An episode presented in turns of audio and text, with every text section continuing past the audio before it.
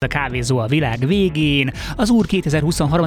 évének július 31. napján, tehát július utolsó napján, két nappal a születésnapom után, csak úgy egy ilyen finom célzással ezt idei bedobom. Betöltöttem a 48 esztendőt, úgyhogy, úgyhogy most már azt hiszem, hogy ez, ez már hivatalosan mondhatom, hogy középkorú, középkorú férfi lettem, kemény kemény, kemény dolog ez, de hát ez van, ez, ez, ez, egy, ilyen, ez egy ilyen móka. Na, de hát nem a közép, mi ez, midlife crisisról, az életközepi válságról fogok most beszélgetni veletek, hanem a jövőről fogunk beszélgetni, és annak alakításáról mint mindig a kávézó a világ végén, egy picit visszahúzom, ez a gumizene mindig nagyon dögös, nagyon dögös, de mindig egy kicsit, kicsit erős. Ö, ugye itt a, a műsor elején, főleg amikor még itt volt Rob, de most azoknak mondom, akik esetleg múlt héten nem hallottak, hogy sajnos Robi mostantól kezdve nem, nem, nem lesz itt a kávézóban, mert hogy a munkájával nem tudja összeegyeztetni ezt a dolgot, de ö, ami viszont jó hír, hogy alakulóban van, lehet, hogy valaki más átveszi majd a helyét, de erről még nem akarok spoilerezni, ezt majd így szépen lassan becsepegtetjük a számotokra, hogy majd esetleg ki lesz az, aki ö, nyilván roppótolhatatlan helyét valamilyen más formában át fogja venni itt a kávézó a világ végén, mert én azt tudom mondani, én, én maradok, itt leszek hétfőnként 4-től 6-ig veletek, a kávézó a világ végénben, jövő és megoldás kutató magazin, kicsit ilyen nehezen definiálható mindig, amikor a vendégeket is így felhívom, hogy megpróbálom elmondani, hogy nem, ez nem egy fenntarthatósági magazin, hanem egy olyan műsor, ahol megpróbáljuk azokat a mindenféle kezdeményezéseket, személyeket, fejlesztéseket, találmányokat, bármi olyat górcső alá venni, ami egy kis optimizmusra adhat okot, és egy picit megpróbáljuk ellensúlyozni azt a negatív hangvételt, ami egyébként mindenhol ott van, és ami nem alaptalan. Tehát, hogy ezt, ahogy Takács Sánta Andrással pár héttel ezelőtti vendégemmel beszélgetünk, nem arról van szó, hogy azt gondolják a, a nem pessimista forgatókönyv felé hajló emberek, hogy minden a legnagyobb rendben van, és minden szipi szuper lesz, hanem csak azt, hogy, hogy azért itt rengetegféle kimenetel lehet, senki nem tudja ezt megjósolni, és ez nagyban rajtunk is múlik, hogy mi hogyan állunk a jövőhöz, hogy az hogyan alakul, különben ha meg csak sírunk, rívunk, akkor egy ilyen önbeteljesítő jóslat következik be.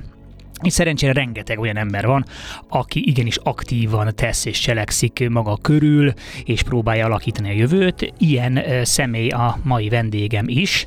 Puskás Dalos Péter, aki hát valószínűleg a legtöbb ember számára, mint, mint énekes, ugye Megasztárban tűntő fel, mint színész, ugye nagyon sok, nagyon sok darabban szerepel a Madács Színházban, hogyha, hogyha jól emlékszem, a Madács Színháznak a színésze, de ezen kívül is egy csomó mindenféle csinál, remek előadó, én nekem volt szerencsém Bieber's koncerten is ott lenni, és tényleg egy kiváló frontember, de egyébként pedig, és azért lesz ma itt, ő egy, egy olyan személy, aki tényleg nagyon komolyan veszi azt, hogy igenis tehetünk valamit a, a, a jövőért, és nem, nem kell ölbetett kézzel ülni és, és írni, hanem mindenki a maga eszközeit kihasználva próbáljon tenni valamit, act, uh, globe, think local, act, globe, think Global Act Local, tehát hogy ő abszolút ezt, ezt kimaxolja, elképesztően sok dolgot csinál Péter, hát egyrésztről van egy ehhez hasonló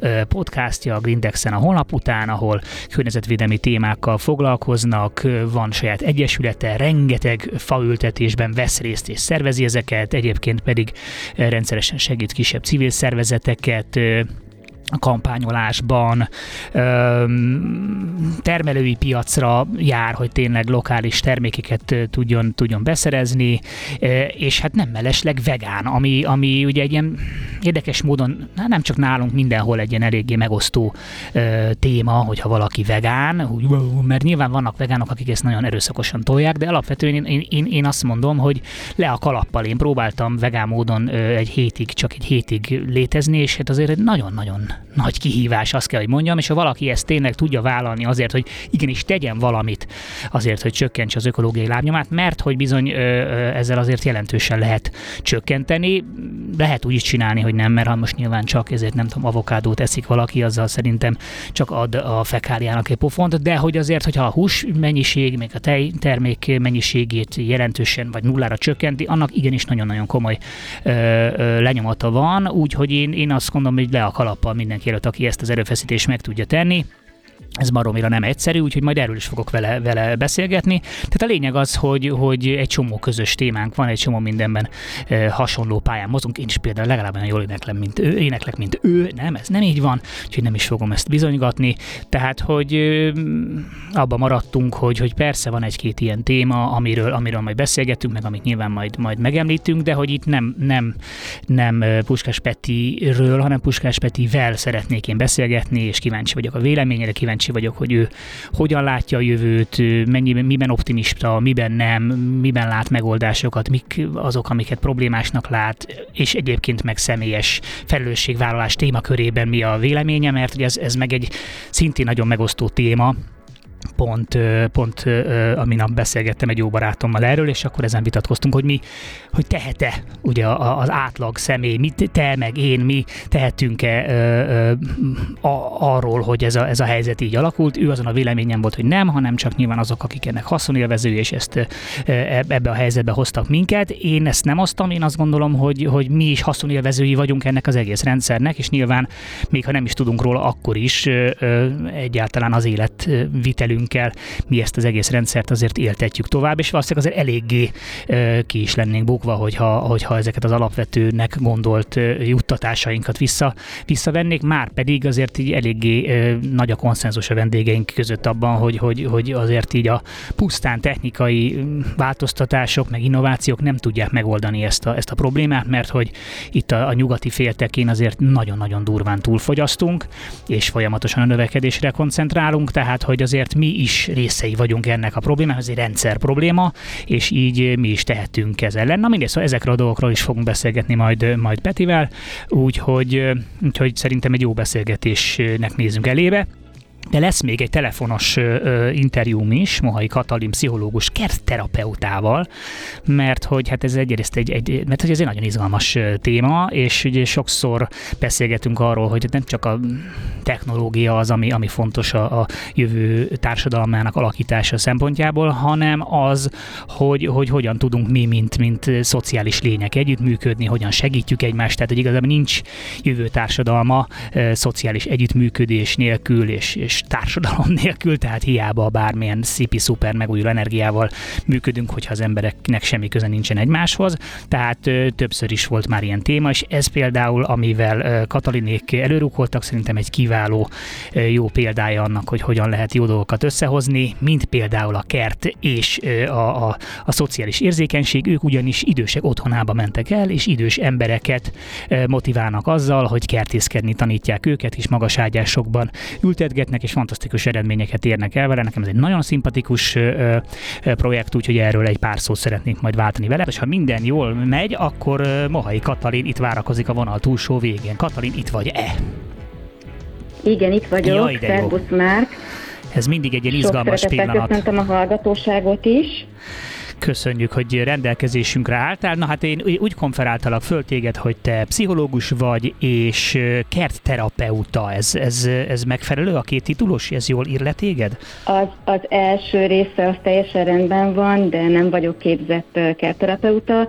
Egy nemzetközi projektet indítottunk el 2022-ben, és hát mi is most tanuljuk ezt a kert terapeutaságot, ami mivel terápiáról van szó, nyilván nem áll messze a pszichológusi és a gyógypedagógusi identitásomtól, de nem vagyok kiképzett kertterapeuta. Mesélj egy picit arról, hogy mi, mi, mi az a kertterapeuta. Én, mint, mint lelkes kertész, abszolút ö, ö, osztom ezt, hogy bármilyen formája a kertészetnek az terápiás hatással van az emberi lélekre, de gondolom azért itt egy kicsit többről van szó.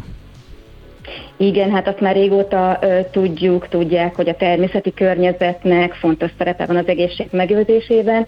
Ez a kertterápia a 90-es évektől kezdődően, különösképpen az USA-ban, az Egyesült Királyságban, Skandináv államokban nagyon hangsúlyos szerepet kapott a fogyatékossággal élő személyek, felnőttek fejlesztésében, stroke utáni rehabilitációban, munkaerőpiacon szükséges készségek fejlesztésen át nagyon sok területen, nagyon változatos formában és módon elterjedt.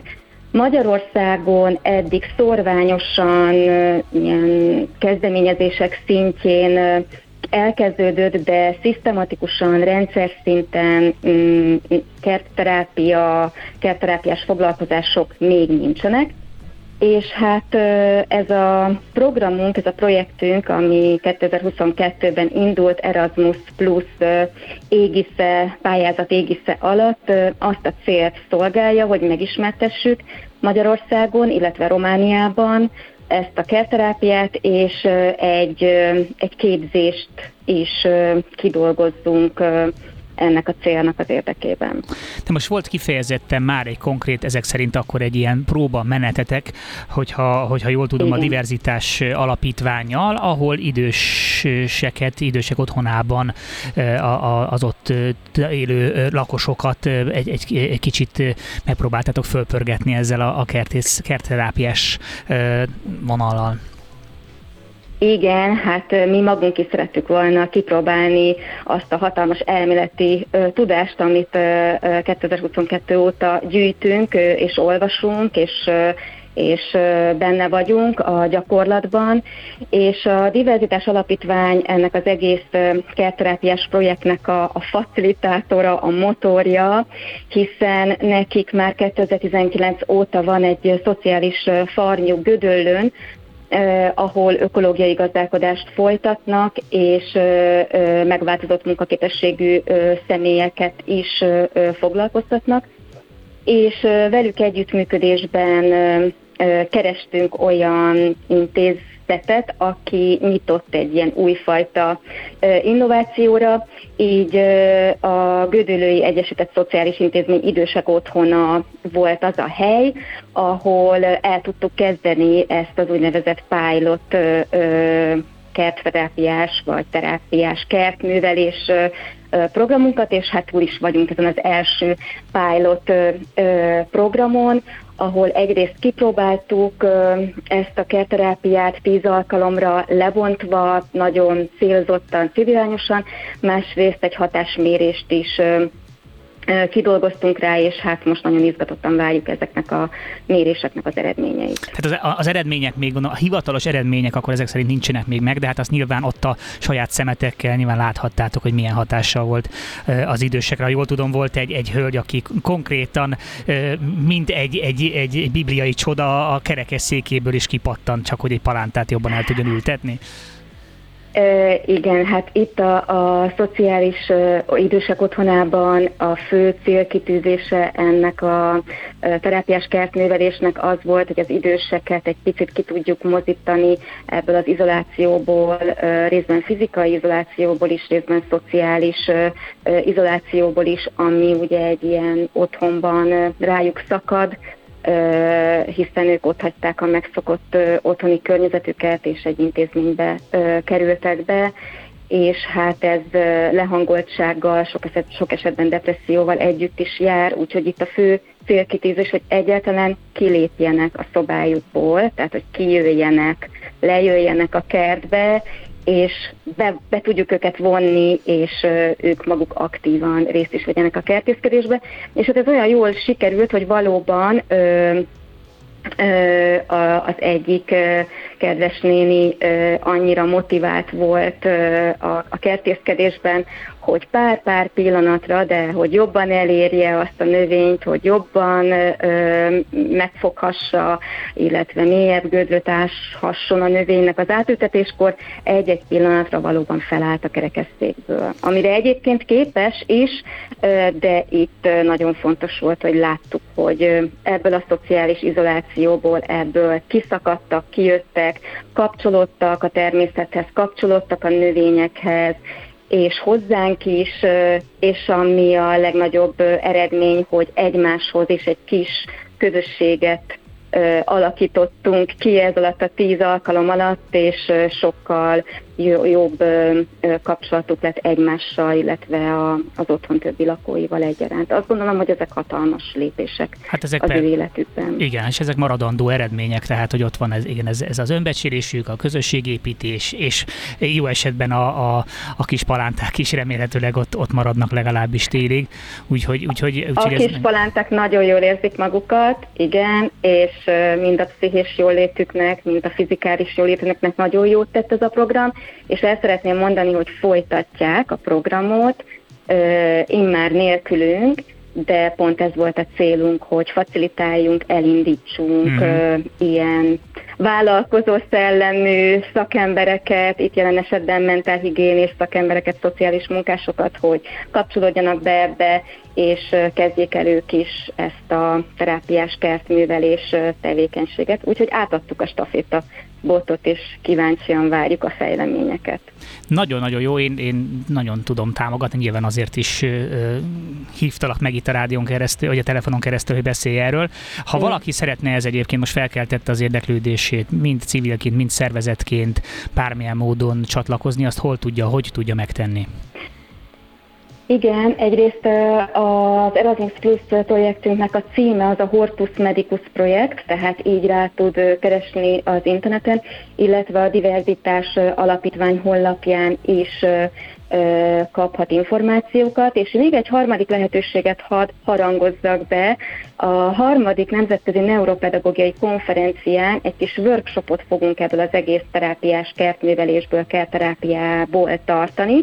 Ez 2023. október 7-én lesz, úgyhogy akinek van kedve, az ízelítőt kaphat, hogy hogy is néz ki egy ilyen kertterápiás foglalkozás. Katalin, nagyon szépen köszönjük, hogy, hogy ezt csináljátok, nagyon szépen köszönöm, hogy időt szántál ránk, és tényleg hát én, én is abban hiszek, hogy, hogy az emberiség jövője az egy szorosabb együttműködés a, a természet, visszatér egy szorosabb együttműködésre a természettel minden egyes polgár szintjén, úgyhogy ezek, ezek a kis apró lépések, ezek, ezek nagyon fontosak ebben, ezen az úton, a véleményem szerint. Mi is köszönjük a lehetőséget. Köszi szépen, és a legjobbakat. Szervusz. Minden jót. Szia, szia. szia. Kávézó a világ végén, Rádió Café 98.0, és én pedig optimista vagyok abban, hogy Puskás Peti meg fog érkezni, mert fél előttre ígérte egy kicsit, hogy Peti, ha hallasz minket, ugye jössz, ugye jössz. Na mindegy, nem esem kétségben, mert hogy van egy csomó mindenféle izgalmas hír a tarsolyomban, mindig gyűjtögetem ki azokat a, az érdekes híreket, amik így a, a megújuló technikákkal kapcsolatban kijönnek, és, és itt most arról olvastam egy külföldi oldalon egy cikket, hogy a napelemek után most itt van egy újabb, egy újabb megújuló energiaforrás, amit felhasználtunk, ez pedig az esővíz, az esőcseppekben rejlő energia, amit hasznosítani tudunk, méghozzá triboelektrikus nanogenerátorok segítségével. Ez, nem, nem, hát ez, ez, ez, ez bármilyen skifibe azonnal elmenne. Tehát ez csodálatos.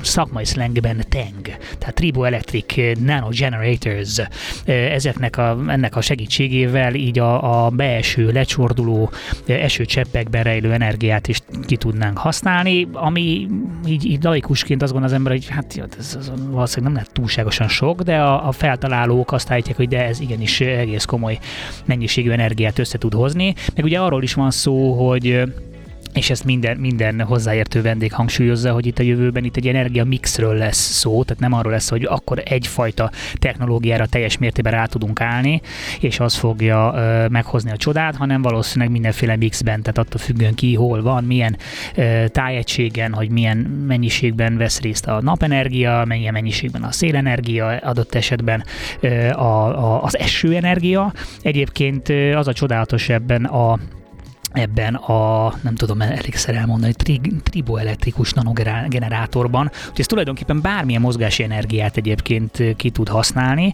és a feltalálója azt állítja, hogy, hogy három éven belül, tudjuk, hogy a feltalálók mindig optimisták a saját cuccaikkal e, kapcsolatban, de hogy három éven belül ezeket a generátorokat olyan szinten tudják fejleszteni, hogy voltak éppen bármilyen e, apró mozgási energiából tudunk, e, tudunk energiát visszanyerni, hiszen e, körülöttünk e, folyamatosan minden energia, tehát hogy non-stop mozgunk, non-stop vannak, vannak eltolódások. Én mindig azon szoktam megdöbbenni, amikor a tengerparton ülök, hogy még egy, egy sima, nem komolyabban hullámzó tenger tengerparton, és gigantikus mennyiségű energia ö, ö, keletkezik és, és, és, és fut ki a, a tengerpartra. Mondott egyébként ez az úriember egy, egy, egy számot, amit, amit nem tudtam megjegyezni, de hogy hány, hány trilliárd, nem tudom, gigawatt, tehát nagyjából a Föld, föld ener, jelenlegi energiafelhasználásnak a kétszeresét tudnánk csak a hullámzásból kinyerni. Tehát, hogy ez, ez, ez a technológia ebben is jó lenne, hogy akár a hullámenergiát, de, de hogy rengetegféle módon a, a, a, azt, ahogy az emberek lépnek a járdán, tehát hogy nagyon-nagyon-nagyon sok terület van, ahol, ahol energiát pazarlunk el, és ezt az energiát ezekkel a technológiákkal ö, föl lehetne használni.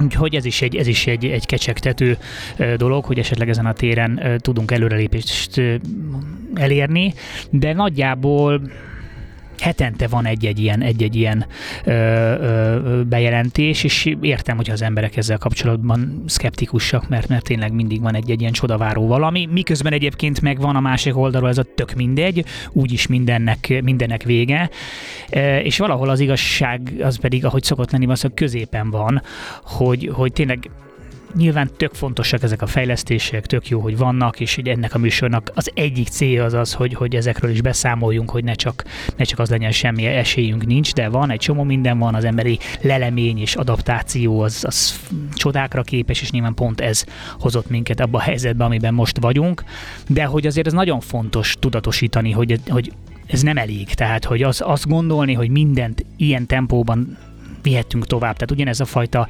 elképesztő túlfogyasztás, kényelem, fogyasztói társadalom, amiben vagyunk, ez ugyanígy fog tudni tovább menni, csak nem tudom, kicseréljük a, a, a műanyagokat lebomló műanyagra, a belső égési motorokat elektromos motorokra, a nem tudom, szén tüzelésű erőműveket, nem tudom, esővíz üzemelésűre, tehát hogy ez nem, ez nem, tehát ez, ez, ez nem lesz elég. Tehát, hogy összességében át kell állnunk valamilyen másfajta pályára, aminek az alapja nem a folyamatos növekedés. Ugye ez a fő probléma, hogy az összes, az összes gazdasági mutatónak mindennek az a, az, a, az, az alapja, hogy, hogy, hogy növekedni kell. Tehát milyen pánik van, atya világ nem csökkent a, a növekedés, de, de ez egy véges rendszer, amiben nem tudunk növekedni, és hát ehhez az kell, hogy ez az egész e, társadalmunk, amiben élünk, és aminek mi is haszonélvezői vagyunk, tehát erre céloztam itt az elején is, hogy mi is haszonélvezői vagyunk ennek a, ennek a, a, a soha nem látott gazdagságnak, amiben e- soha nem látott mennyiségű ember létezik. Persze igen, a, a, a top gazdagok meg, meg kimagaslóan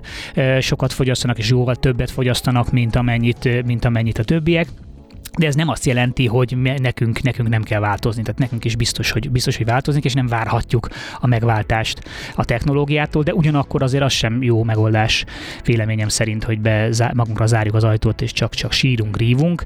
Van egy nagyon-nagyon jó YouTube csatorna, nektek is ajánlom figyelmetekbe, hogy ha beszéltek angolul, ez a Just Have a Think, egy kiváló angol úriember elemzi mindig a, a, éppen adott ilyen nagyszerű találmányokat, és ő tényleg így a, a, a, a, az aljára ás ennek a dolog, ezeknek a dolgoknak, statisztikákat szed elő, és ezt nagyon-nagyon fogyasztható módon tolmácsolja így a publikum felé, és, és néha, néha optimizmusra okot adó találmányokról számol be, néha aggasztó hírekről számol be, de pont azzal kezdte a mostani videóját is, ez egy optimistább ö, videó, hogy minden egyes ilyen optimista videónál konkrétan ö, elkezdik őt szapulni a, a, az előfizetői, hogy hát ez micsoda dolog már, hogy ilyen optimista kijelentéseket tesz, és hogy ez, ez, ez mennyire káros. Ugye David Attenborough-t is megtámadták emiatt, hogy, hogy nem volt elég sötét a, a legutóbbi sorozata. Hát szerintem ez egy borzasztóan rossz, rossz stratégia, tehát hogy az a, bármiféle optimizmust leölni, tehát nincs, nincs, nem visz előre, tehát ha, ha csak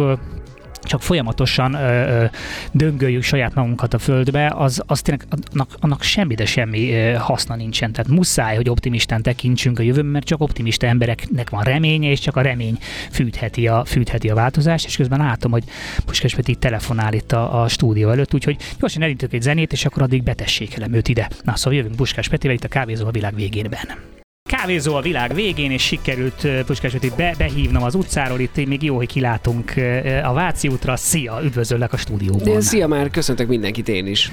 És egész pontosan nem jó a konfer Puskás, Dalos Péter, tehát így kell, hogy, így kell, hogy konfer, ez a, ez a hivatalos titulus. Igen, igen, a művész nevem megmaradt a Puskás Peti, tehát mégis az, az maradt a művész név. Igen, meg ezek beégnek, tehát ezeket nagyon nehéz. Ugye hát Zsuzsa is itt dolgozik, és egyszerűen mindenki lépten nyom azért, az, az, az a zsúzás, az, az, az, az, az egyszerűen az, így, az ember szájára rájön. És egyébként meg, meg tökre szerettem volna, hát egyrészt gratulálni nektek az esküvőhöz. de köszönöm hogy, szépen. De hogy így tök jó, hogy ezt, hogy te, te, te is átvetted a Boginak a nevét, tehát ez, ez, egy tök szimpatikus, szimpatikus, és egyébként nem annyira gyakori jelenség kis hazánkban. Nem annyira gyakori, nem tudom, hogy azóta esetleg nagyobb divatja lett ennek a dolognak.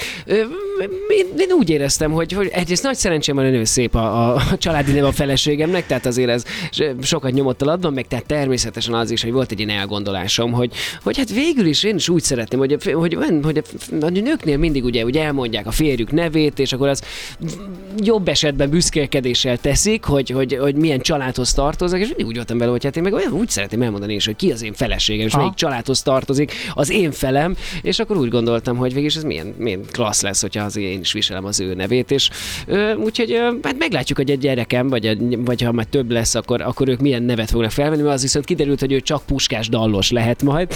Úgyhogy ha később házasodik, akkor tényleg a végén ilyen latin-amerikai nevekké fog ez a puskás dallos név fajulni.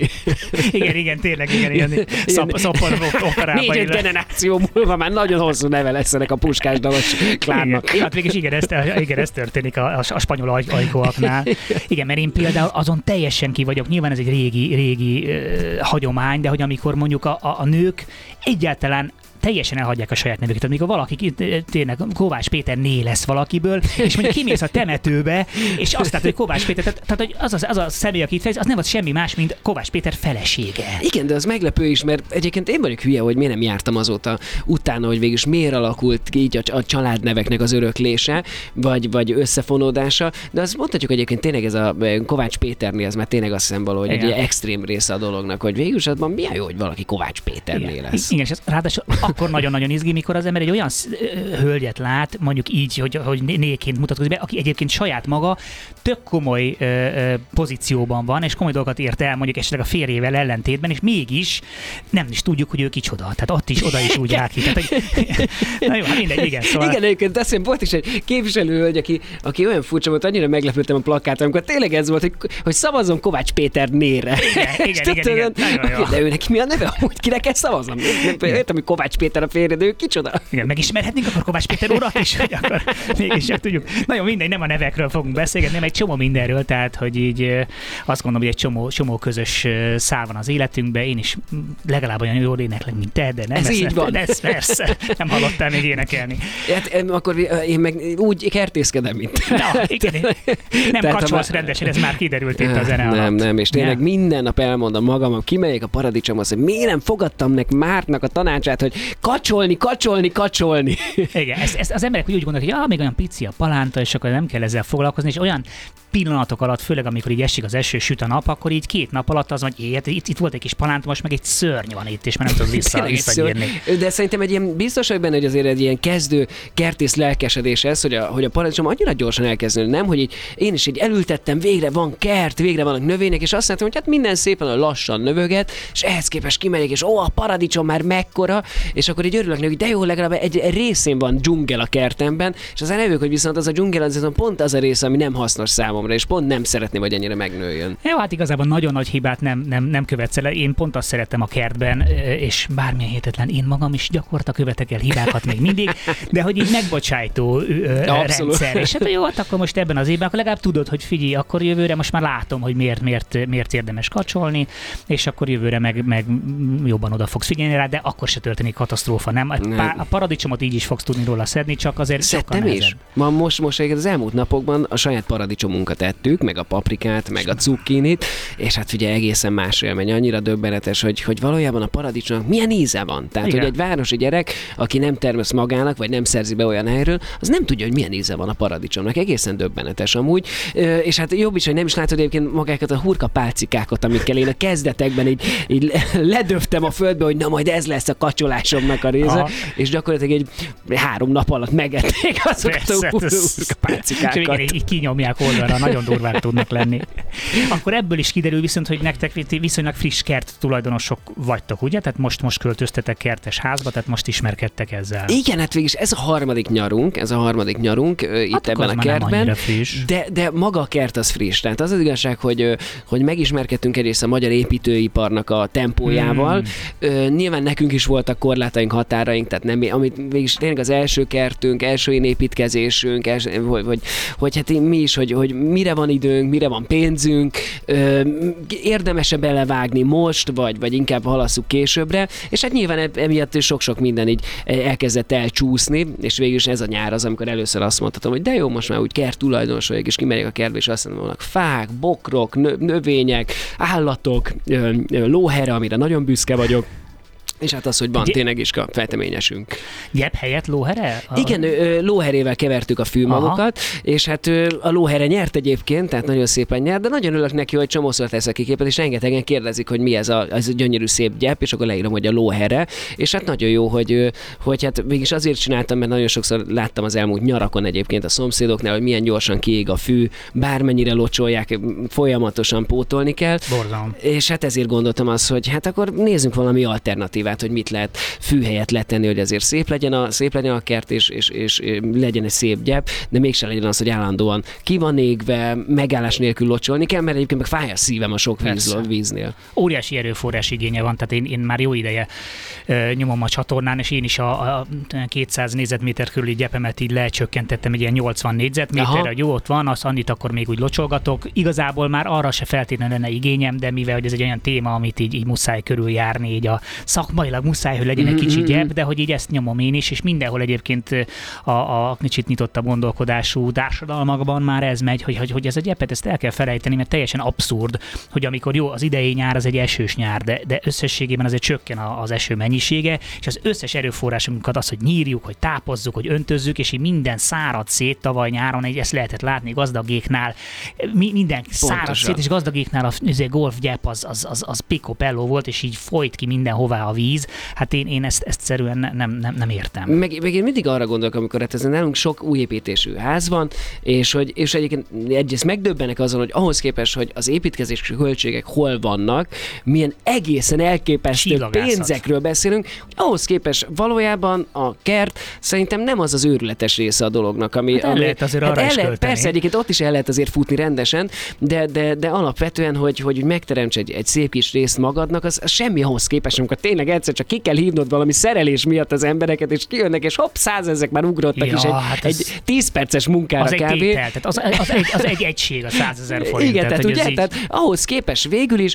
azt mondom, hogy egész jól kitaláltuk, és, és megterveztük, és megvalósítottuk a kertet, és, és ehhez képest, amikor látom tényleg az, hogy mindenhol ez a zöld gyep van, és csak arra gondolok, hogy és egyébként mit csinálnak azon a rettenetesen a zöld gyepen? Tehát, hogy mi, golfoznak. Min, golfoznak, vagy mindenkinek van egy saját futball ö, ö, csapat, ahol kijárnak esténként meccsezni, tehát, hogy gyakorlatilag mindig azt mondtam, hogy ja, hát van a teraszol, szívesen el vannak az emberek, a gyerekek futkároznak egy, egy kicsi részen, és a maradék része az meg gyakorlatilag egy ilyen temető, ahol, ahol semmi nem történik. És hogy végül is ezt miért ne lehetne egyébként ö, bedúsítani Há, és fákkal teleültetni, és erre egyébként büszke is vagyok, és ezt szívesen hangoztam, hogy végül is most egyelőre, hogyha jól számolom, ö, és hát ezért nem olyan óriási kertről beszélünk, de hogy azért 18-20 fát ültettünk. A, gyakorlatilag három méterenként Nagyon fát ültettünk, gyümölcsfákat, díszfákat, de, dézsás fákat is ültettünk, tehát hogy ahol tudtunk, ott, ott, ott mindenhol helyet szorítottunk fáknak, hogy hát ki tudja, mi lesz a következő években, Ez legfőképpen, mert, mert akkor már lehet, hogy késő, késő lesz egyébként a másfél-két méteres fákat elültetni, hogy árnyékot szeretnénk majd öt év múlva. Igen, tehát én is, én is ezt, ezt nem értem, aki mondjuk megvesz egy telket, vagy el akarja adni, és akkor fogja és kivágja a fákat. Tehát annál nagyobb érték mint az a fa, aminek hát 30-50 év kell, és mit fogsz csinálni? Meg oda fogsz sülni, hát egyszerűen annyira meleg lesz, hogy nem lehet meglenni. És melyik kert az, amelyikben jól érzed magad, amely árnyas, beülsz a fa árnyékába, ott üldögélsz, ott iszogatod a fröccsödet, a diófa, tehát minden anekdóta erről szól. Ehhez képest az emberek nagy része, amikor egy telekhez hozzájut, akkor, akkor a fákat, mint valami nem kívánatos valamit így, így eltüntetik. Én ezt nem is értem. Tehát ez, ez olyan, mint hogyha ezek valami régi bútorok lennének, csak egyet felejtünk el, hogy tényleg egy dolog valamit nem tudunk megvenni, az idő. A fához pedig idő kell. Igen. Tehát ez nem úgy, hogy elmegyek és megveszem, és akkor ott van egy, egy 20 méter magas fa, hanem bizony azt én elültetem, és majd egyszer lesz belőle valami. Szóval szerintem számomra ez a döbbenetes, ugyanígy, hogy, hogy valójában miért tekintjük ellenségnek a fát az összes beruházásnál, meg építkezésnél. Hogy miért nem ahhoz tervezzük hozzá, mert az az egyetlen, ami, amivel végül is bármennyi pénzem van, nem tudok mit kezdeni, mert ez az végül is 10-20 év múlva lesz csak fa, amit Igen. ma elültetek. Igen. Tehát ezeket az értékrendeket kell egy kicsit így, kicsit nagyon, kicsit nagyon. Hely, helyre patintani. Volt egy ilyen pár éve egy ilyen ügyem, bányanyítás kapcsán. Tudom, stb. emlékszem, beszéltünk is egyébként. Na igen, emlékszem. igen, igen. És akkor, akkor volt, aki azt vágta a fejembe, hogy "Mi, neked aztán neki, mi, neked nem kell zúzott kő, neked nem kell ez út, stb. Mondom, figyelj, nem arról van szó, hogy a, a, a, a, a zúzott kő az, az ördögtől való, hanem arra, hogy helyezzük már át a fontossági sorrendet más, vagy van egy, egy érintetlen, fantasztikus erdőség, ami ráadásul a fővároshoz közel termeli az oxigént, elnyeli a széndiokszidot, turisták ezreinek ad menedéket, állatoknak, stb. Az erdőként sokkal többet ér, mint az a, az, az úzott kő, amit kitermelsz, amit valószínűleg egy csomó olyan helyről is ki tudsz termelni, ami sokkal kevésbé értékes. Tehát, hogy ezt kell az fejekben átni, a természet a legnagyobb érték most a, a prizmának a tetejére kell, hogy kerüljön, hogy annyira sok helyen szétbarmoltuk, hogy ahol még van, ott, ott, köröm szakadtáig kell ragaszkodni hozzá. Igen, de hát, de, hát, de hát sajnos az van, hogy én azt látom, hogy, hogy egyrészt a mai ember ahhoz szokott hozzá, hogy minden egyszerre kell. És sokszor hallom ezt egyébként kifogásként, hogy sőt, van egy faültető egyesületünk, azért ott is kaptam már e-mailt, egyszerűen döbbenetes. Tehát az azóta nem hiszem el azt az imet, és ezt gyorsan el is mondom, végig a Légy legjobb szíves. jellemzője ennek az egésznek. Szia! Nagyon szépen köszönjük a fákat, nagyon, nagyon csodálatos. Mi ezért költöztünk zöldövezetbe, hogy tényleg a városból kikerülve tényleg körbevegyen minket a természet. Nagyon szépek ezek a fák. Egyet szeretnénk megkérdezni, hogy nem lehetne ezeket átültetni való máshova, mert hogy, hogy virágzásnál nagyon-nagyon koszos lesz majd a terasz.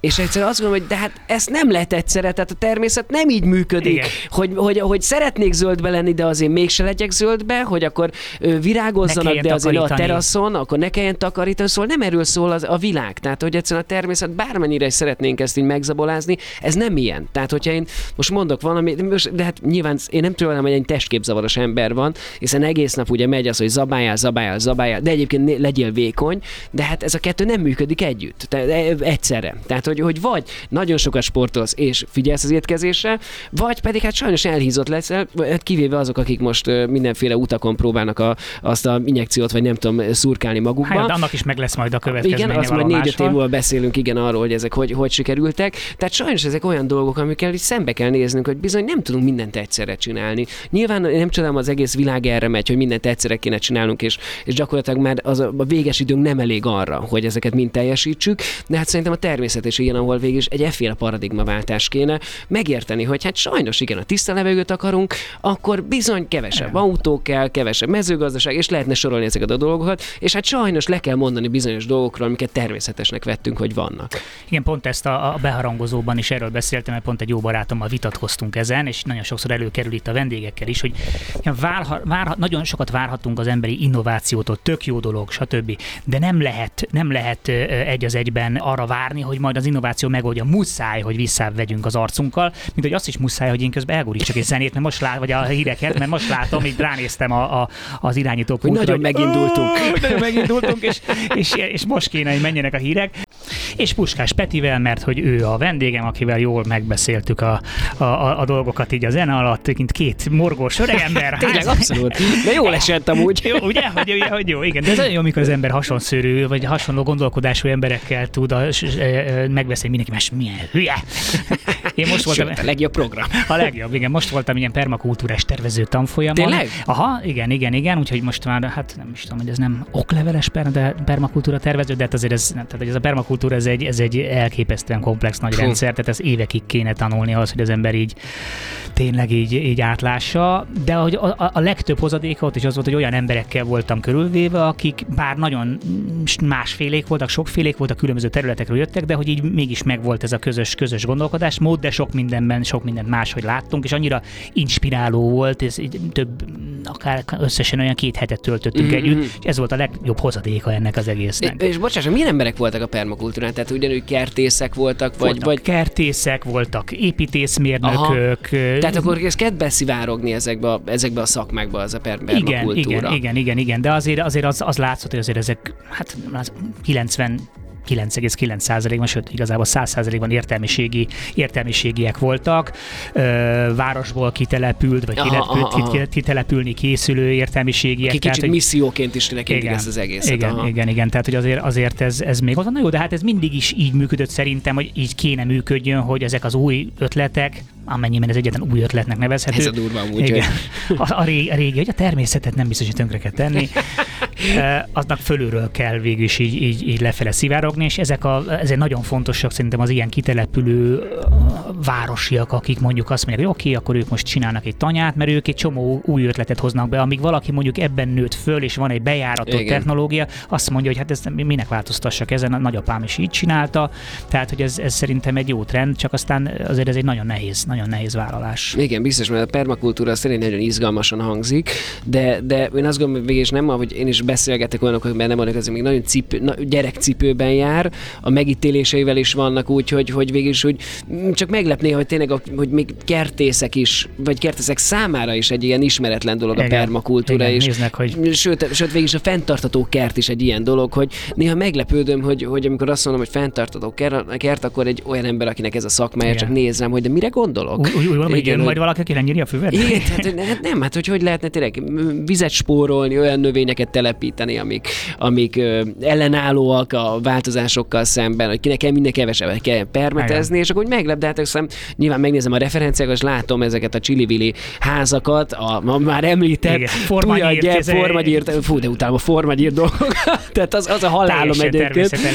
De, de, de akkor megértem, hogy hát igen, valószínűleg az eddig megrendelőknek nem volt ilyen elképzelés, vagy milyen kérése, hogy legyen fenntartató a kert, hanem valójában az legyen, hogy minél csili legyen. Igen, igen, engem azt szokott meglepni, viszonylag gyakran most így előkerül a talaj témaköre, ami mm. egy nagyon izgalmas, és egyébként mindennek az alapja, ugye, mert az a, a, a, a talaj az, az sokkal több, mint egy ilyen közeg, amiben belegyökerezik a nö, növényzet, hanem ez tulajdonképpen egy önálló organizmus, amit neked életben kell tartani, táplálni, és egyébként a, a talaj egészséges, akkor a növényeid is azok lesznek. És ugye ebbe hozzá tartozik ez a no dig, no till, tehát hogy nem ásod föl, nem bolygatod, stb. És hogy ez mit tudom én, az olyan körökben, ahol én mozgok, ez már, hát már már egy ilyen közhely. Tehát, hogy ez így, így nagyon sok mindenki foglalkozik vele, és mégis, ha kirakok ilyen témájú videókat, annyira sok teljes megdöbbenés, ennél nagyobb baromságot. Ez honnan szeded ez a hülyeséget, fiam? Hát mondom, nem, nem én szapogattam ki a kis ujjamból, hanem erre mondjuk több évtizedes kutatások vannak.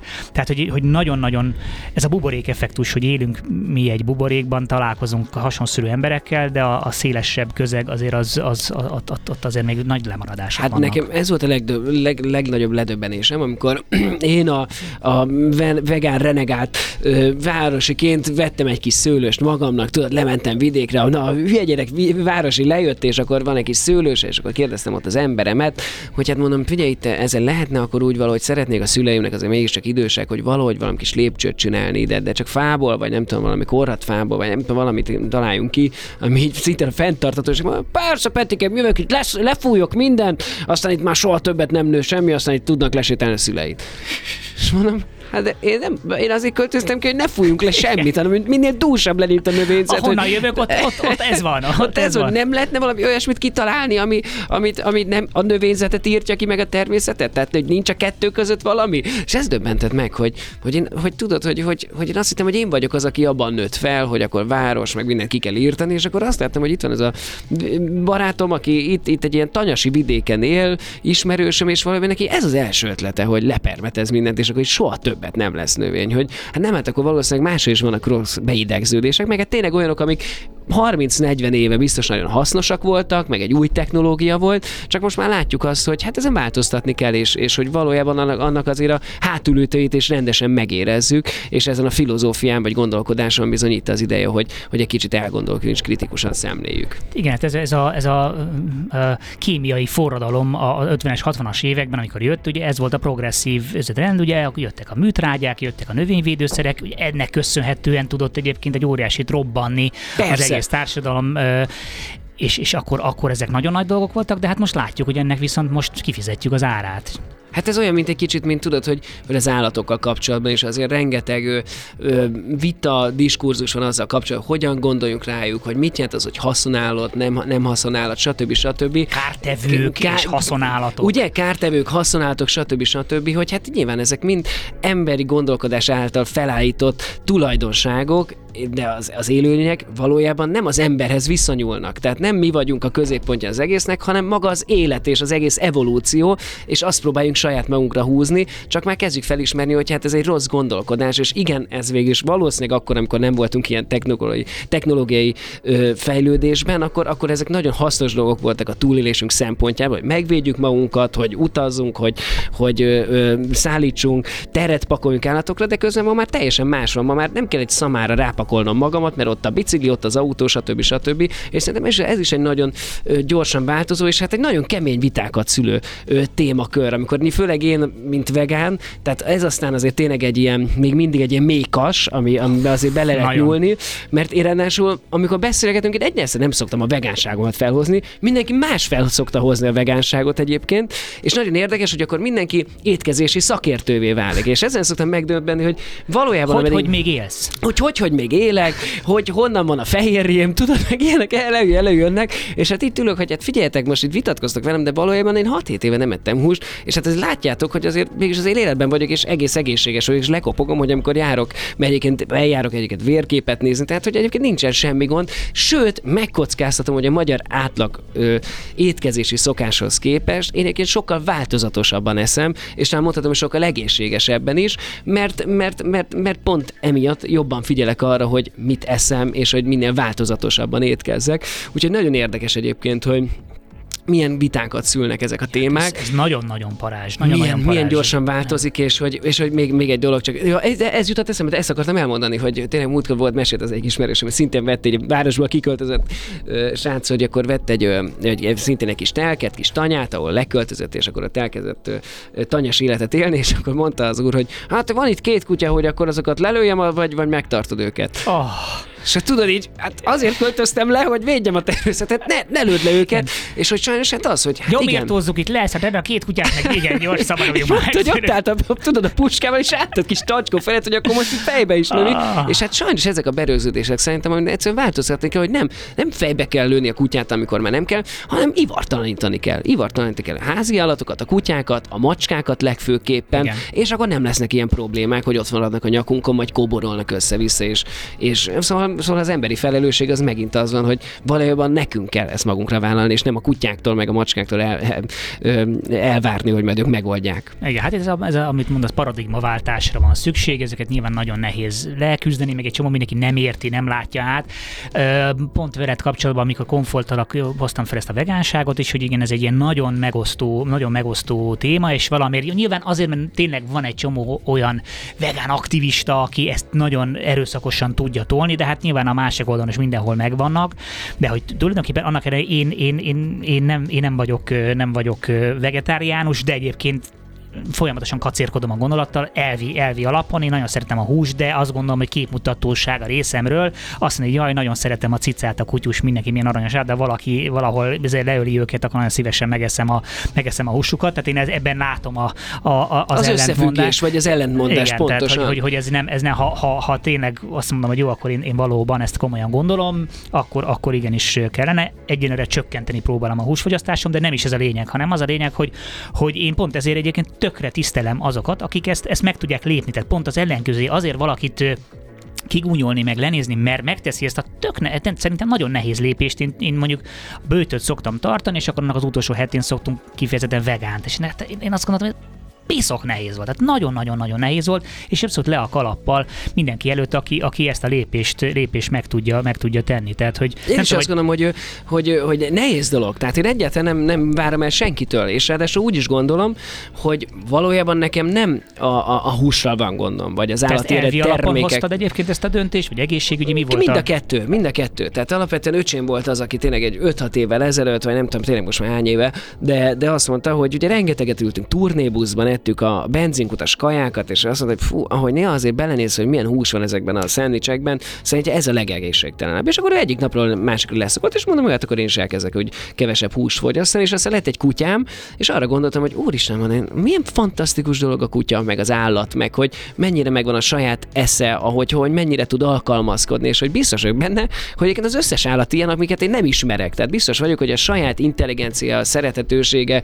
különlegessége, csodája az megvan, és akkor így mit tényleg le is, le is tettem a húst, hogy így, így fogalmazzak, de azóta azt gondolom, hogy én egyáltalán nem az állattartás ellen vagyok, a húsfogyasztás ellen, hanem az ipari húsfogyasztás és ipari ö, termelés ellen vagyok, ahol valójában úgy csinálunk, mint hogy ez egy nagyon humános dolog lenne, Ezek gyárak. de gyakorlatilag gyárban tartunk élőlényeket, tárgyasítunk élőlényeket, és elvesszük gyakorlatilag az összes, a környezet, az, é, az élő, hogy, hogy, hogy fogalmazzak, az, az élethez való jogát, és úgy csinálunk, mintha ez egy telefon lenne, amit mi legyártunk, aztán elromlik, és akkor veszünk egy újat, miközben ezek élőlények ugyanúgy, ugyanúgy igényekkel, érzésekkel, szociális igényekkel, szükségletekkel, és érdekes volt, amikor el, el, elvégeztem az arany kalászost, akkor, akkor egyszer volt, volt és egy ilyen a szóbelén egy ilyen feladat, hogy akkor hogy, hogy fogalmaztam? Tehát, hogy valójában úgy fogalmaztam meg, hogy eszik az az állat, mint ahogy tényleg, mint egy élőlény eszik, és kiavított nagyon szigorúan az vizsgáztató, hogy az állat az nem eszik, hanem tudod, és mondott valami nagyon tárgyasított Igen, dolgot. igen. Tehát, hogy Hát mindenképpen... ez egy jó, szág, ugye? Ez egy jó Igen, szág, és hogy- akkor ez igen, termelsz búzát, kukoricát, meg sertést, tehát hogy ez, ez, ez, Igen. így, ez így működik. És, és ez meglepett egyébként, hogy de durva, hogy tényleg, hogy valójában az ipari állattartás az lényeg, hogy elidegenítsük az állatot magunktól, és emiatt érzelmileg ne kötődjünk hozzá, aminek meg is értem a logikáját, Igen. de a mai világban, ahol tényleg bele se gondolunk, hogy naponta hány állat húsát tesszük, hány állat bőrét, szerveit használjuk, és azok milyen kínokban ö, érik le az életüket, majd végzik, Igen. tehát ö, ö, vagy fejezik be az életüket. Szóval azért ezzel nem szembesülünk, és nem is szeretünk szembesülni, és pont Bogival rengeteg ilyen beszélgetésünk van, mert ő nem vegán, nyilván otthon kevés-kevés húst teszik, de, de erről nagyon sokat szoktunk beszélgetni, és hát igen, ő is azt mondja, hogy jaj, hát igen, hát ő azért nem tudna tartani állatot, mert azért nem tudná levágni. Meg, meg, de hát, hát mondom, ez szerelem, az. ez, a, ez, a, ez a lényeg, hogy végül is akkor végül is mi az A igazság, hogy piszkos akkor munkát valaki más megcsinálja helyetted, akkor oké. Okay. Akkor végül is szereted az állatokat, meg akkor végül is megeszed, csak neked ne kelljen, miközben én azt gondolom, hogy ha például nekem lenne halastavam, akkor én valószínűleg fogyasztanék halat, mert azt gondolom, hogy őket én tartom, én fe- felügyelek rájuk, az én felelősségem, és azt gondolom, hogy valószínűleg a túlszaporodás ellen, hát egy van, mivel hogy ők egy mesterséges környezetben élnek, hogy én vagyok az, mint a felelős gazdájuk, Persze. akiknek véget kell vetni az életüknek. Na de hát valójában nem ebben élünk, és akkor amikor, de hát, hát igen, de hát azért mindenki így csinálja, hát nem, hát sajnos ez nem így van. Tehát valójában gyárakba bepréseljük az állatokat, fel, tehát ö, felturbozzuk őket mindenféle takarmányjal, ö, hormonokkal, antibiotikumokkal, és aztán csodálkozunk, hogy a fél, fél társadalom beteg valami Igen. étkezési szokás miatt. És persze csak akik mondjuk vannak nagy húsevő barátaim, akikkel szoktunk ezen vitatkozni, és akkor azt mondja, hogy jó, de hát akkor nem csak, nem csak a ipari hústermelés van, hanem a kis gazdaságok, stb. Igen, az egy tök jó, és egyébként még akár ugye ennek, van- ennek van hagyománya, van előnye is egyébként mezőgazdasági szempontból, ugye a permakultúrás rendszereknek is Abszolút. részét képezi az állat. Na de hát az egy nagyon-nagyon kis nis, és ez, ez, a, ez, a, ez a fajta állattartás nem tudna 8 milliárd ember fokozott húsfogyasztását eltartani. Mondom, Pont erről beszéltünk Balázs barátommal, aki a húsevés eh, pártján áll teljes mértékben. Mondom, figyelj, egy gazda annak idején, amikor volt, nem tudott minden nap kimenni és levárni egy állatot. Tehát az, a hús az egy, az egy kiemelkedő valami volt a vasárnapi ebéd, ez esetleg levágtak egy csirkét, de hát ezt a mennyiségű húst, amit mi folyamatosan eszünk, ezt nem, ezt nem tudta ellátni. Semmilyen olyan társadalom nem volt, ahol ez működött. Max a király tudta ezt megcsinálni. Tehát, hogy ez, ez most ezt a fajta húsfogyasztási űrletet, ami van ennyi embere, ez csak ilyen ipari körülmények között lehet csinálni, ami nem jó se az állatoknak, se a környezetnek, se az embernek. Tehát ebből vissza kell venni ezt, akárhogy is nézzük. És szerintem az se jó válasz erre egyébként, akkor azt mondják, hogy jó, de hát ez, ez, ez, ez egy magánügyem. Hát akkor végül is mindenre mondhatom, hogy ez a, ez a te magánügyed. Tehát akkor a dohányzás a magánügyed, ehhez képest nem lehet már beltéren dohányozni. Vagy akár egy, ha mondjuk a környéken egy fa marad, de az én tulajdonomban van, az Igen. én kertemben van, akkor végül is mondhatnám, hogy ez az én, én magánügyem. És mondják is, És igen. mondják is, de hát alapvetően gondolkodhatunk úgy, hogy de hát végül is nálad maradt az egyetlen fa, ami oxigén termel, vagy, vagy az összes elényét felsorolhatjuk, akkor végül is az marad-e az én magánügyem, vagy sem? Akkor én hivatkozhatok erre, nem, mert végül is azért a közösségben élek, és felelősséggel tartozom, bármennyire is az én telkemben van az egyetlen Igen, fa. igen. És azt gondolom a húsevés is, hogy ezzel sajnos szembe kell néznünk, hogy ez a fajta termelés, a mezőgazdaság, ez, ez, ez nem fenntartató, és ebben pőszerepet játszik a mi húsevésünk, mert az is, amikor mondják, hogy hát de a szója miatt, a vegánok szójája miatt izé, hát mondom, figyeljetek, az a szója, az nem arra van alapvetően, hogy vegánok a testesse, hanem, hanem arra van, hogy a takarmány, takarmányjal ellátsuk, ellássuk, és nagyon szép dolog ez, hogy Magyarország önállátó élelmiszer gazdaságban, de hát egyébként meg pont a Covid meg a minden alatt, vagy a, bocsánat, a háború alatt kiderült, hogy itt a gazdák vágták le az állatokat, mert nem volt takarmány, amivel etessék őket. Hát Igen. akkor hol vagyunk mi önellátóak, hogyha egyébként nem tudjuk etetni az állatainkat? Lehet, hogy van sok állatunk, csak éppen kajájuk nincsen, amivel el, lehetne ellátni őket. Tehát végül is kiderült, hogy ez a rendszer rendszer, ez mégsem működőképes. Kávézó a világ végén, és benne Puskás Peti a vendégem, akivel tényleg nagyon jó, nagyon jó lendületben vagyunk így a témákat illetően. Még a szünetben is. Még a szünetben is, igen, ezt mindig Robi szoktam mondani, hogy meg kéne csinálni az off-air ez adást, hogy akkor a szünetben, a szünetben pörög a legjobban. Ott lehet akkor még inkább beleadni. akkor jönnek a kemény témák, akkor, akkor jönnek kemény. igazán kemény témák. Igen, és egy, egy kicsit, igen, itt már bele, bele csíptünk ebbe a, a vegánságodba, és említetted azt is, hogy van egy faültetési egyesületed, hogy, hogy ez, ez neked egyébként hova vezethető vissza? Tehát mikor kezdtél el te ezzel a témával így komolyabban foglalkozni? Mikor jött az a, az a, az a pillanat, hogy azt mondod, hogy fú, hát itt, itt, itt, itt azért csinálni kell valamit? Nyilván ez, ez a kutyás dolog, ez egy ilyen nagyon-nagyon megrendítő dolog volt, és aztán, hogy elkezdtem beleásni Kutya magamat. az első gyerek. Kutya az első gyerek, igen, és akkor kicsit beleásni a témába. Valójában mi a gond, tehát hogy a vegánság, hogy mi, mi ellen ö, protestálunk, mi, mik, a, mik a gondok, és akkor hogy meglepett, hogy úristen, hát ez borzasztó. Hát az ember az maga a sátán, tehát az a földbolygó sátánja. És akkor, és akkor így úgy éreztem, hogy, hogy nyilván megszólalt bennem egy igazságérzet, az, hogy, hogy kicsit úgy saját magammal szemben is, hogy kicsit önreflexiót gyakorolni, hogy akkor mi az, amit én tudok változtatni. Aztán kiderült, hogy marra egyszerű, és most nem csak az étkezésre gondolok, hanem egy csomó dolog van, amit egyszer csak így rájössz, hogy amúgy végig nincs szükségem még egy bőrkabátra, és sorolhatnék még egy rengeteg dolgot, és egyébként az étkezésre volt olyan nehéz, tehát azt is szerintem egy igen túl misztifikáljuk ezt, hogy, hogy úristen, de nehéz nem a vegánságra, de arra, hogy kevesebb húst fogyasszál, vagy hogy találjál olyan recepteket, amik nem húsosak, vagy esetleg. Ö, hát tehát, ez egy hogy, váltás, amire át kell egyszerűen állni tudatosan, és egy idő után beáll ugyanúgy. Vagy hogy piacra járjál, tehát ez volt számomra a másik döbbenetes dolog, hogy valójában nagyon becsapásban élünk ezzel a piacsal kapcsolatban, hogy a piac az, az drága, meg dra, Hát valójában én arra gondolok, hogy amikor lejártunk a, a hipermarketekbe, az a fajta fogyasztói túlkapásunk, és az, és az a, és az a pushingolás presszió, ami rajtad van, hogy fogyasszál, vásároljál, ez akciós, ez most nyolcat vetsz belőle, színes. Hogy, hogy valójában aztán egyáltalán nem költesz többet a piacon, pont amiatt, mert lemész, és egyszer csak elkezdesz tudatosan étkezni, és azt vásárolod meg, hogy tudod, hogy kb. ebből mit fogsz csinálni, mennyi, mennyi időre lesz elég, meddig tudom el, eltartani, hogy, hogy nem vásárol túl, magad, túl magadat. Ehhez képest, amikor a hipermarketben lemész, és csak mindenki dobálja bele a bevásárló kosárba a dolgokat, tehát szerintem ez is egy nagy téfit, hogy egyébként a piacon sokkal drágább minden. Hát így, hogyha tudatos vagy és figyelsz erre, akkor nem, és, és nem csapod be a saját magadat.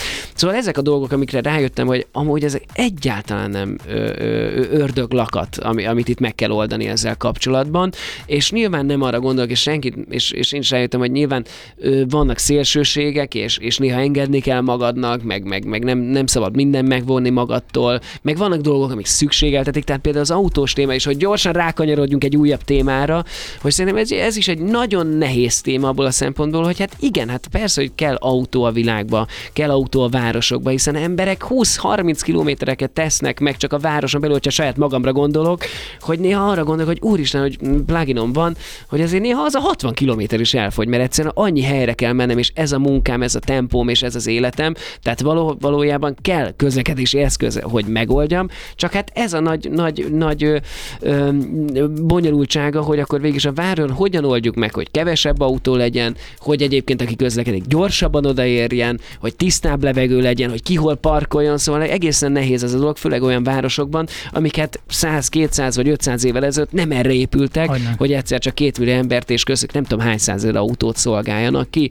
Tehát ez egy nagyon nehéz dolog, de hát ezek azok a dolgok, amiket be kell áldoznunk, hogy végül is 10-10, és hát szörnyű nyilván nem menjünk bele keményebb témákba, de hogy mindent áthat az ideológia, és hogyha biciklis vagy, akkor te biztos ez az oldal, az, ha autós vagy, ilyen vagy, ha rollerezel, akkor meg biztos holland beszívott turista vagy. Tehát szóval ezek a dolgok, amiket egyszerűen meg kell, meg kell értenünk, hogy ezek nem erről szólnak, hanem arról szólnak, hogy bizony mindenki hoz felelős áldozatot. Tehát a rolleres az, hogy igen, hogy nem dobhatom le mindenhova azt a szerencsétlen rollert, hanem ugyanúgy most már kellenek neki központok. Az autós, hogy hát igen, 5-10 perccel többet kell menni, nem, de hát ezt vállalom azért, hogy én viszont sokkal kényelmesebben eljutok ahhoz képest, aki a metróra megy, és ezeket lehetne sorolni, ezeket a dolgokat, hogy végig is hol kell kompromisszumokra jutnunk, és nem pedig újabb ö, márkokat ásnunk egymá, egymással szemben. És ez itt a kult szó, a kompromisszum, amihez mindig visszakanyarodunk, hogy azért keressük, hogy ebben a műsorban is keressük a, keressük a, a fenntartható jövőt, vagy az élhető jövőt, és pró, próbálunk optimistán hozzáállni a dolgokhoz, mert ugye nyilván az is egy, egy, egy, az a másik véglet, amikor az majd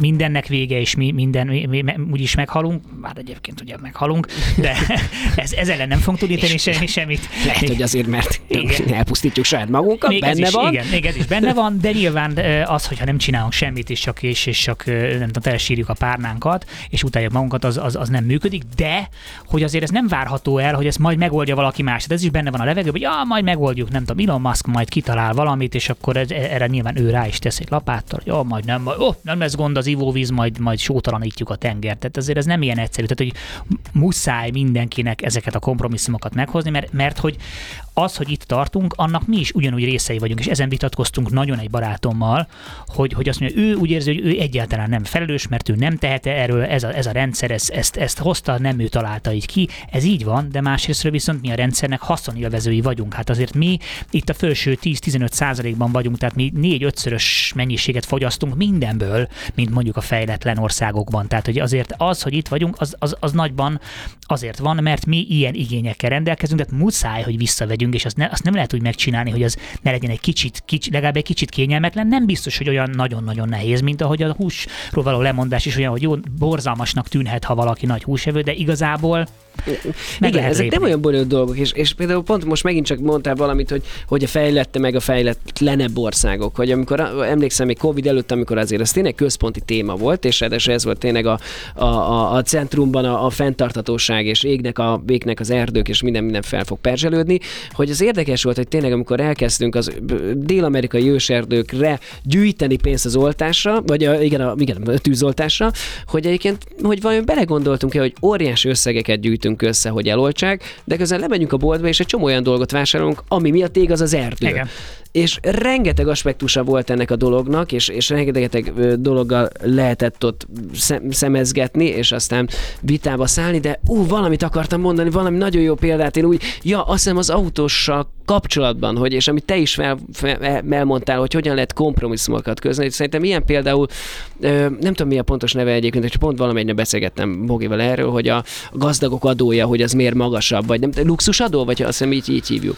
Igen. Most így nem, nem teszem be, és nem de van, közgazdász, de csak beszélgettünk erről, Bogi, és végül is, hogyha a józan paraszti eszem végül is arról szólt, hogy végül is, hogyha mindenkinek ugyanannyi az adója, akkor végül is, hogyha 20%-ot nézzük, hogy leadózunk, azért más 20%-ot leadózni 200 forintból, aki 200 forintból próbál megélni, vagy aki 200 millióból fog megélni, mert valójában azért ő nem fog rosszul élni akkor se, hogyha leadózza azt a 20%-át. Cserébe, aki 200 forintból él, azért az elég szarul fog élni majd. Tehát annak végül is annak tényleg egy, egy nagyon jelentős ö, szükséglete el is ment azzal, hogy azt le kellett adózni. Tehát végül ez a fajta kompromisszum, az, meg kell értenünk, hogy, hogy igen, aki megteheti, az próbáljon többet tenni. Mert ez a lényeg a dolognak, hogy én se várom el a vegánságot azoktól, akik mondjuk szegényebb helyzetben vannak. Igen, akinek ki kell számolni, hogy most azért tud, nem tudom, enni, mert tud mert venni akciósan 20, igen, 20, Vagy az, hogy a gyerekemet születésnapra elviszem egyszer a Mekibe, és akkor azt mondom, hogy ezt tudom adni az én gyerekemnek, hogy évente egyszer egy gyors étterem. Én természetesen nem ők, tőlük akarom megvani ezt a dolgot, mert,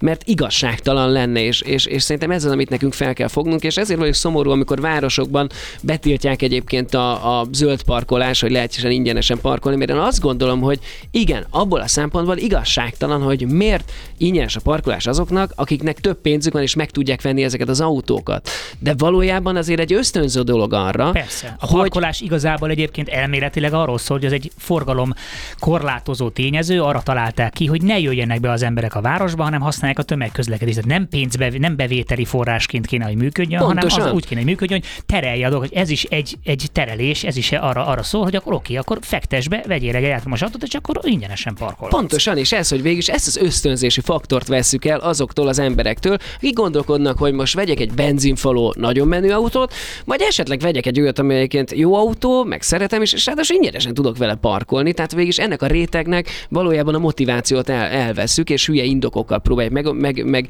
ö, megideologizálni, miközben valljuk be, hát tényleg ez az indok, hogy hát végig is akkor pénzt akarunk szerezni a parkolásból, és lehetőleg minél többet.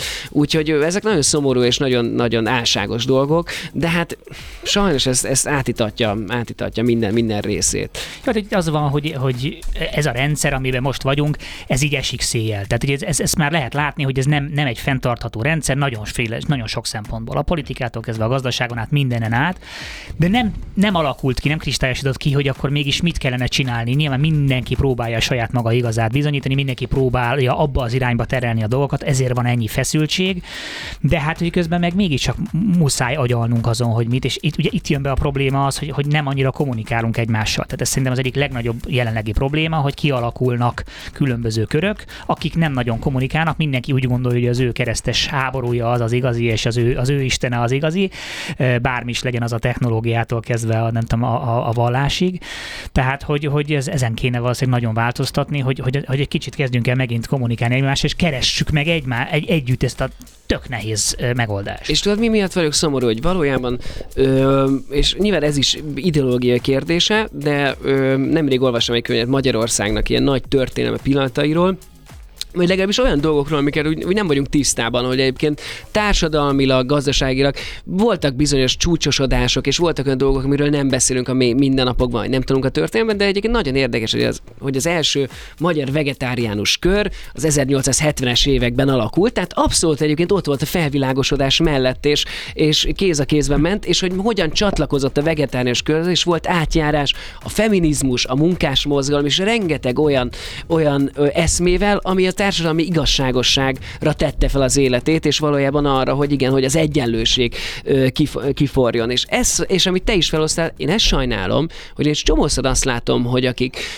úgy gondolkodnak, és az igazságosság és az egyenlőség címszója alatt próbálnak tevékenykedni, hogy közben nem ismerik fel a többi kisebbségnél, a többi közösségnél azokat a párhuzamokat, amik egyébként ugyanúgy megvannak saját magánál, csak mondjuk igen, ez, ahogy végül is felsoroltam hármat, a munkásmozgalom, a feminizmus, meg, veganizmus, vagy vegetárián, veget, hú, ezt nem tudom kimondani. Az, ez, ez, vegetarianizmus. Vegetarianizmus, igen, köszönöm szépen, ez nagyon nehéz, sokkal egyszerűbb vegani.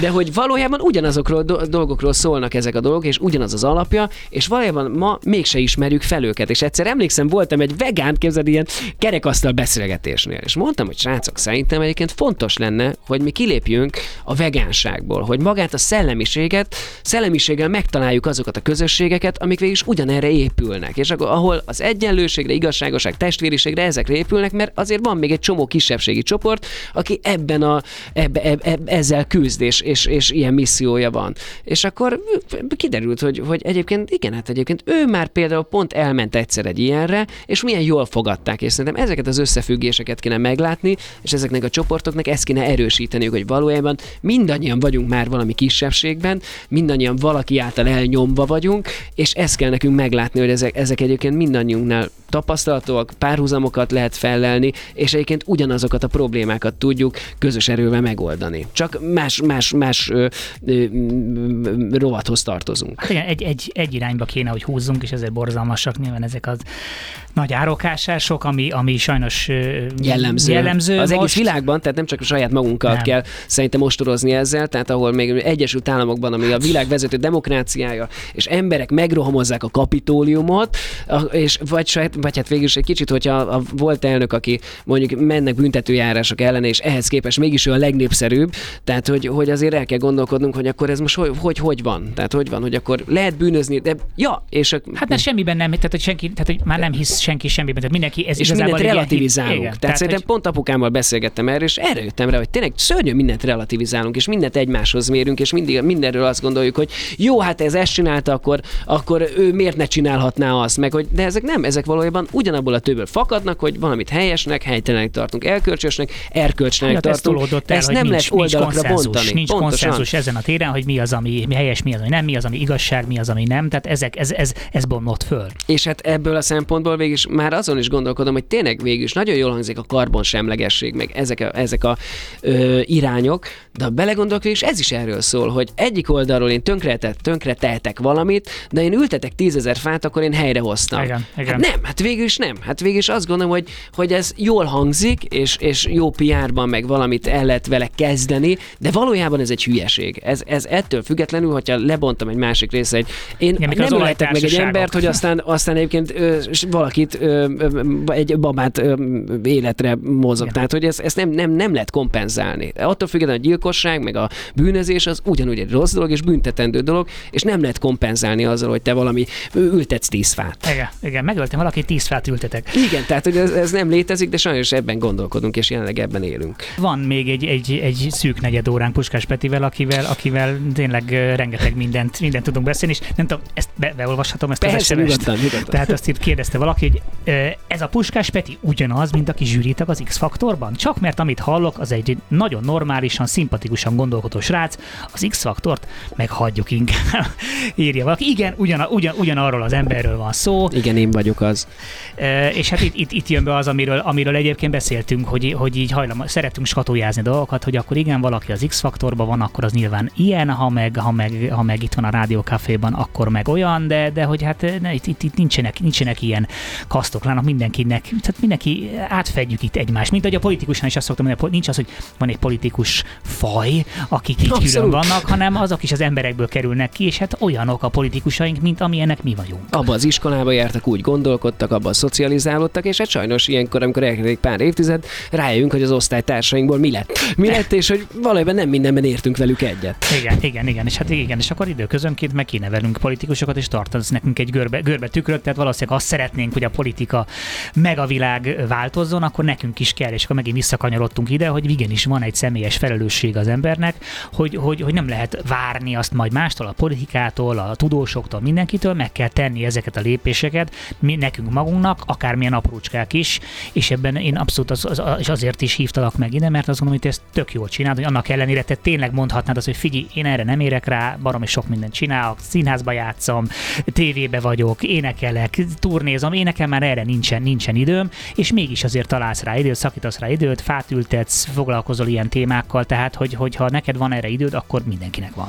Öm, Köszönöm szépen, jó esik, amit mondtál, és, és tényleg rengeteg mindent csinálok. Nyilván most már abban a luxusban élhetek, hogy, hogy, hogy választhatok, tehát szelektálhatok az életemben, mi az, amit szeretnék csinálni, mi az, amit hasznosnak, vagy hát a legfontosabb, hogy már élvezetből csinálok, tehát szerintem a mai világban és ebben az időszűkében, meg kapitalista őrületben, amiből csak tényleg arra gondolunk, hogy, hogy milyen karrierünk lesz, nagyon kevés dolgot csinálunk, csak azért, mert hogy ott legyünk és megéljük a pillanatot, szerencsére már ilyenek is vannak az életemben, de hát például pont ilyen az X-faktor, meg ilyenek a, ilyenek a dolgok, én imádom csinálni az X-faktort, és igen, vannak, vannak előnyei, hátrányai, vannak rengeteg dolog van, amikor lehet vitatkozni vele, de alapvetően ez egy szórakoztató műsor, amiben én lelkületem abszolút benne van. Az a fajta gondolkodásom benne van, hogy, hogy már az első évattól kezdve amikor benne voltam, egyáltalán nem abban gondolkodtam, hogy vajon ez az X-faktor, ez mitől működött egyik, és mi kell a nézőnek. Azt gondoltam, hogy számomra mi kell. Számomra belefér az X-faktorba egy asszonykórus is, mert ők ugyanúgy dolgoznak egy bizonyos dolgokért, lehet, hogy nem trendi, amit éppen csinálnak, vagy tudom, hogy nem nyerni fogok velük, de azt gondolom, hogy lehetőséget kell biztosítanom számukra, és akkor lehetne sorolni egyébként azt gondolom azt a rengeteg műfajt, amit én, én próbáltam segíteni, sok megosztó gondolat, vagy kritikát is kaptam ezzel kapcsolatban, de ez a fajta elgondolásom, hogy egyáltalán ne fel, afelé menjek, hogy tudom, hogy mi kell a nagy többségnek, és én azt kiszolgáljam, hanem igenis, én azért ülök itt, hogy felvállaljam a gondolataimat, az érzelmeimet, és azt, amit a világról gondolok, és azt gondolom, hogy, re- hogy borzasztóan sokszínű a világ, és nekünk egy ilyen műsor, mert ennyi embert ér el, Igen, a nézettség platform, mellett, Igen, tehát hogy lehet egy elefántcsont toronyban ülni és beszélgetni azokkal, akik ugyanazt gondolják, és akkor az tök jó, hogy hárman, négyen eh, ugyanazt gondolják, vagy pedig lehet egy ilyen platformra beülni, mint ahol vagy, és akkor viszont megszólítasz egy csomó Pontosan. olyan embert, akit egyébként meg nem tudnál. És szerintem ez egy nagyon nagy problémája az egész kritikus gondolkodású közeknek, és hogy, hogy nem veszik a, a, a társadalmi sors ö, szemszögébe, vagy nem is tudom, vagy, vagy kereszteződésébe az egyéni sorsot.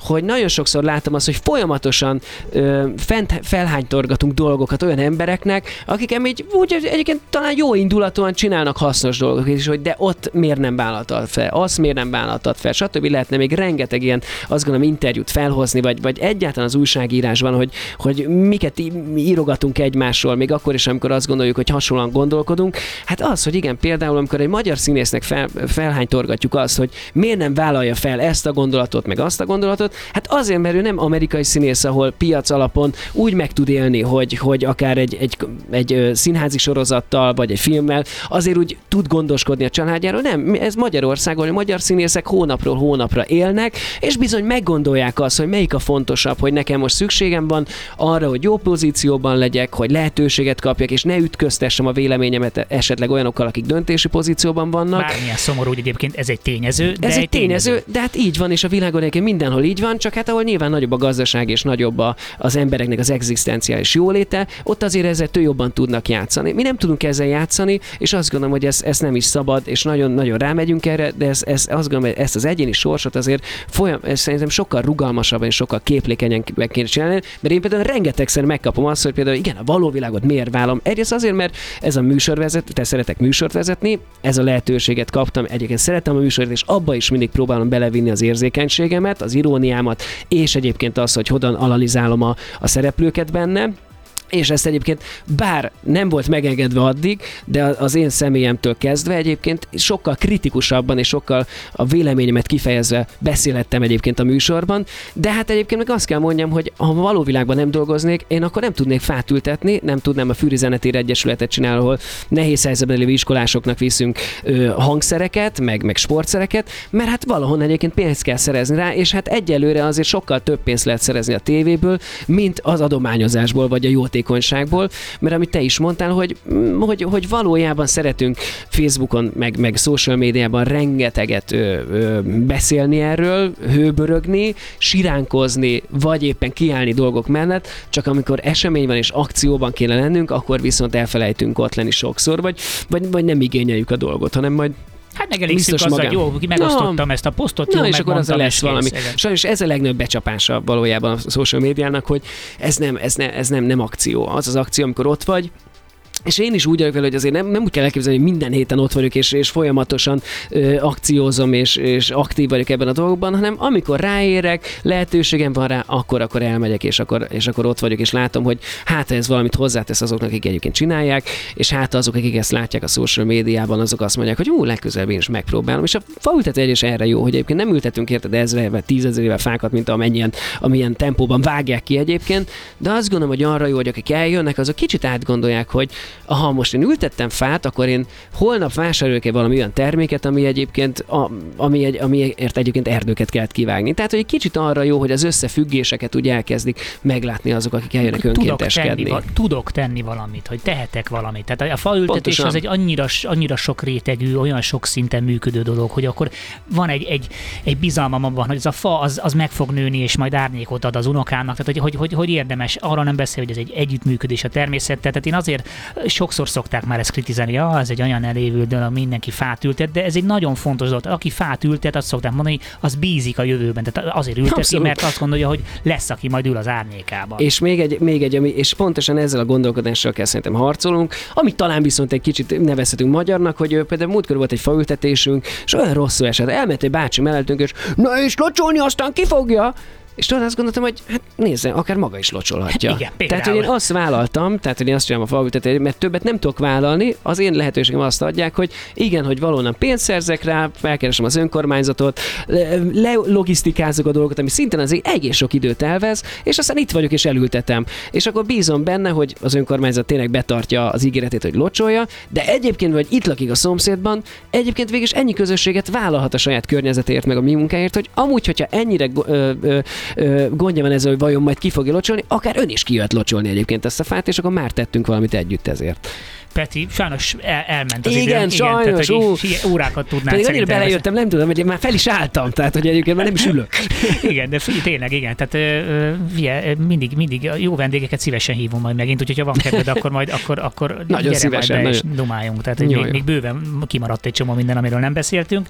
De hát ez van, letelt a műsoridő, úgyhogy köszönjük szépen nektek is, hogy itt voltatok. Kávézó a világ végén. Maradjatok itt a kafén. És kacsoljatok. És kacsoljatok, igen, mert elburjanzik a paradicsom. Szevasztok. Sziasztok.